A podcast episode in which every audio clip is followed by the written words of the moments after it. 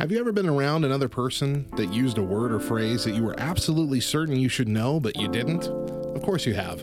Well, don't worry, nerd, because we've got some great news for you.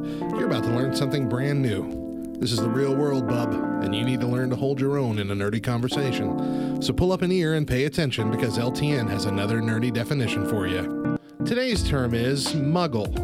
The word muggle, as it's most commonly used, comes from the world of Harry Potter, and it's used to denote a non-magical person, as in, just normal people. However, the term's usage has grown over the years. The first expansion was used to refer to anyone who doesn't know about or enjoy the Harry Potter series at all. Further still, its use has expanded beyond Harry Potter to refer to anyone who is an outsider, someone with no knowledge or interest in a specific area of nerd culture. For example, I really enjoy anime, but my dad is such a muggle about that stuff.